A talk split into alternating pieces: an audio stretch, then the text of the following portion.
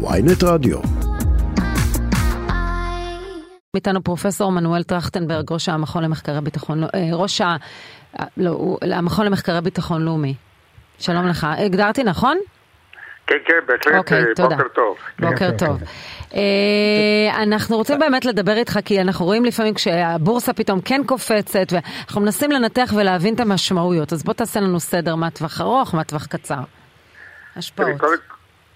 קודם- כל יש את מה שכבר קרה, ויש את האזהרות על מה שעלול לקרות.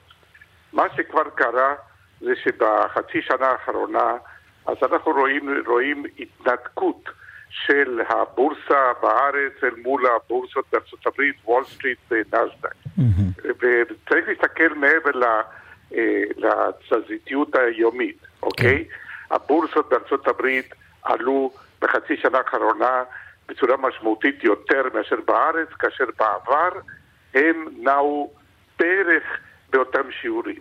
כן. אז זה פעם אחת. פעם שנייה, מה שכבר קרה, ההשקעות בהייטק ירדו בארץ הרבה יותר לעומת מה שקרה בעולם. אומרים, אה, ההייטק סובל בכל העולם, יש פיטורים, נכון, אבל ההתאוששות כבר קרתה בעולם, אצלנו לא. הסטארט-אפים בארץ, בחצי שנה האחרונה, כקרוב ל-80% מהם נרשמו בחו"ל ולא בארץ, והמספר האבסולוטי לעומת 20 אחוז. ירד. כן. עכשיו, עכשיו, ב- כל הדברים האלה באמת הופיעו בדוח של מודי'ס, אבל מה כן. שמעניין, ב- ו- ושוב, אני, אני חוזר לתחילת דבריך, שלא לנתח את זה מתנודות היומיום, זה נכון. שאמרו, ביום שבו אמרו יהיה דוח מיוחד של מודי'ס, הבורסה פה ירדה משמעותית, ביום שלאחר הדוח היא עלתה. כביכול, אמרו הפרשנים הכלכליים, איזה תיקון לציפיות יתר מהורדת דירוג אשראי או דברים כאלה ש- שלא הגיעו לכדי כך. אז קודם כל, אה, בוא ניקח, כל מי שמבין עניין אה, יודע שלא תהיה הורדת אה, דירוג, אה, לא בעת הקרובה, וזאת מסיבה פשוטה שהדירוג עצמו צריך לבטא אך ורק את יכולת החזר ההלוואות של מדינות. ומדינת ישראל יכולה להחזיר הלוואות, כך שעל זה אין ויכוח, לא תהיה הורדת אה, דירוג בעת הקרובה. על פי הנתונים שאנחנו רואים כיום. מה שצריך להסתכל בדוחות האלו זה מעבר לכך את האזהרות. הרי הדוחות האלה מופנים בין היתר למשקיעים, לאלה שמסתכלים על מה שקורה במדינת ישראל לעומת אה, מקומות אחרים שבהם הם אה, יכולים להשקיע, בסינגפור ובדרום קוריאה, ובאים ומוצאים כרטיס אדום על מדינת ישראל. כן. ואז באופן טבעי הם יפנו את ההשקעות שלהם למקומות אחרים. אבל יש עוד הם, משהו הם בדוח. מפנים למדינה עם המוסדות הדמוקרטיים החזקים סינגפור. לא, לא, זה לא עניין של אה, מוסדות אה, אה, דמוקרטיים חזקים. הם מסתכלים, הרי על מה הם מדברים? הם מדברים על על. האי-ודאות.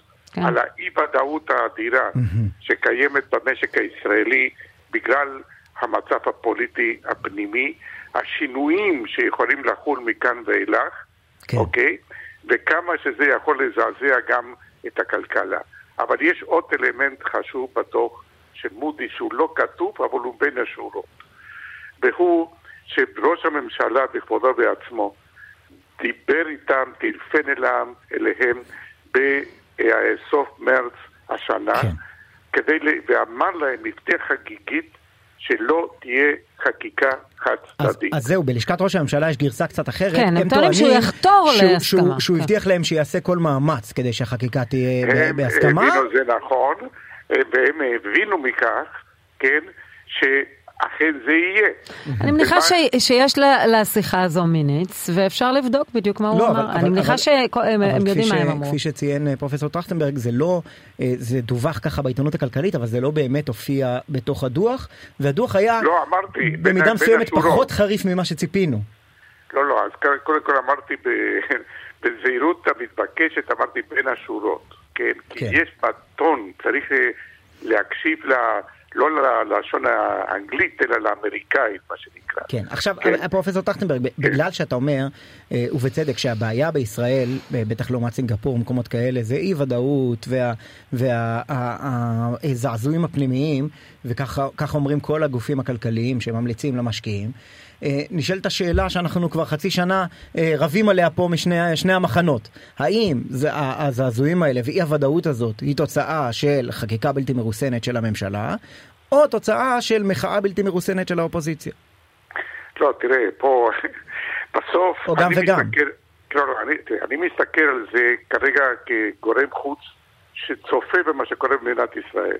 אף אחד מהם לא בא לחלק ציונים לצד זה או אחר.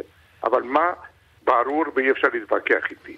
מדינת ישראל התנהלה על פני עשרות בשנים בפן הכלכלי בצורה באמת יוצאת מן הכלל, כן? וזכינו לכך לציורים, ציונים מצוינים.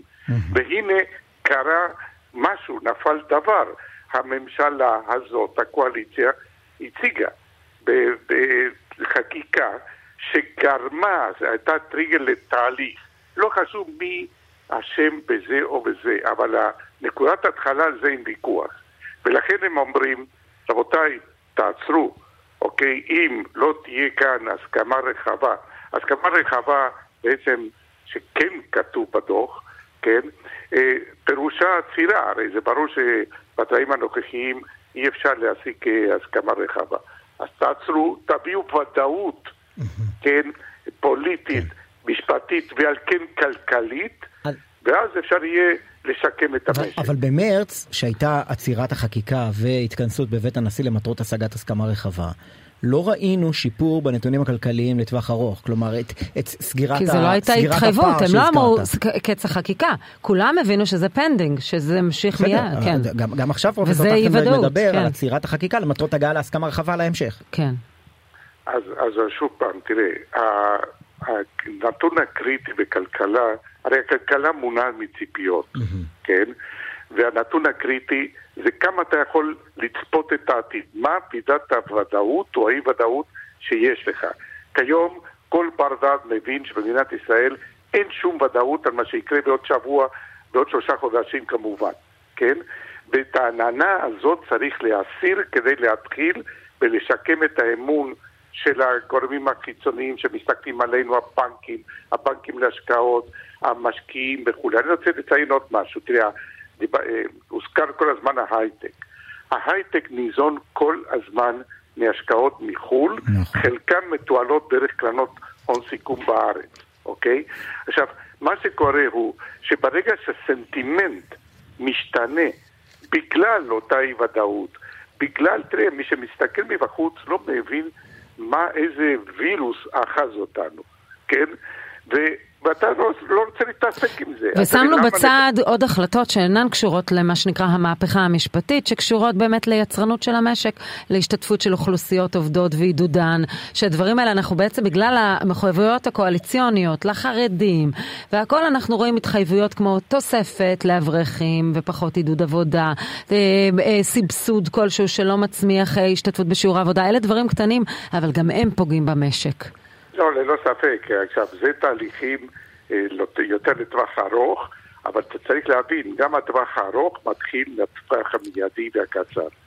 פרופסור מנואל אה, טרכטנברג, תודה רבה לך. In the long run we all dead, כמו שאמר קיינס. בדיוק ככה. פרופסור מנואל טרכטנברג, תודה רבה. תודה רבה.